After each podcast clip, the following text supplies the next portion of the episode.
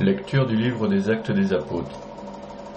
En ces jours-là, Étienne, rempli de la grâce et de la puissance de Dieu, accomplissait parmi le peuple des prodiges et des signes éclatants. Intervinrent alors certaines gens de la synagogue, dites des affranchis, ainsi que des Cyrénéens et des Alexandrins, et aussi des gens ordinaires de Cilicie et de la province d'Asie. Ils se mirent à discuter avec Étienne, mais sans pouvoir résister à la sagesse et à l'esprit qui le faisait parler. Alors ils soudoyèrent des hommes pour qu'ils disent Nous l'avons entendu prononcer des paroles blasphématoires contre Moïse et contre Dieu.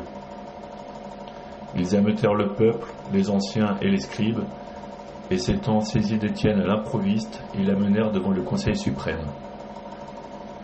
Ils produisirent de faux témoins qui disaient Cet individu ne cesse de proférer des paroles contre le lieu saint et contre la loi.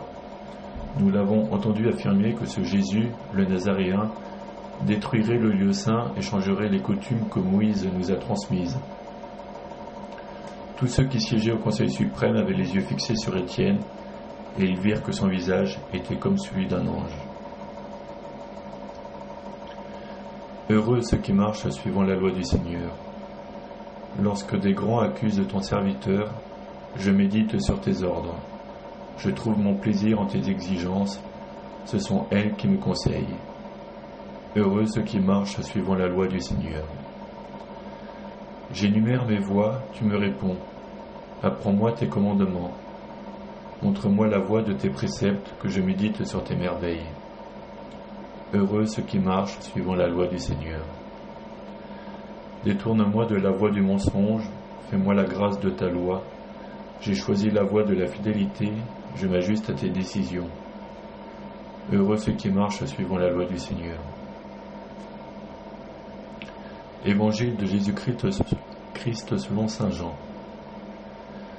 Jésus avait rassasié cinq mille hommes et ses disciples l'avaient vu marcher sur la mer.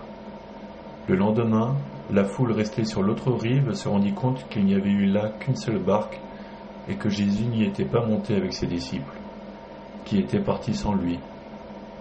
Cependant, d'autres barques venant de Tibériade étaient arrivées près de l'endroit où l'on avait mangé le pain après que le Seigneur eut rendu grâce.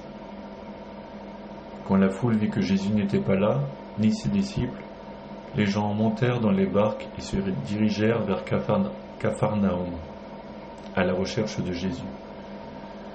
L'ayant trouvé sur l'autre rive, lui dirent Rabbi, quand es-tu arrivé ici? Jésus leur répondit Amen, Amen, je vous le dis, vous me cherchez, non parce que vous avez vu des signes, mais parce que vous avez mangé de ces pains et que vous avez été rassasiés. Travaillez non pas pour la nourriture qui se perd, mais pour la nourriture qui demeure jusque dans la vie éternelle, celle que vous donnera le Fils de l'homme, lui que Dieu, le Père, a marqué de son sceau. Ils lui dirent alors, Que devons-nous faire pour travailler aux œuvres de Dieu? Jésus leur répondit, L'œuvre de Dieu, c'est que vous croyez en celui qui l'a envoyé.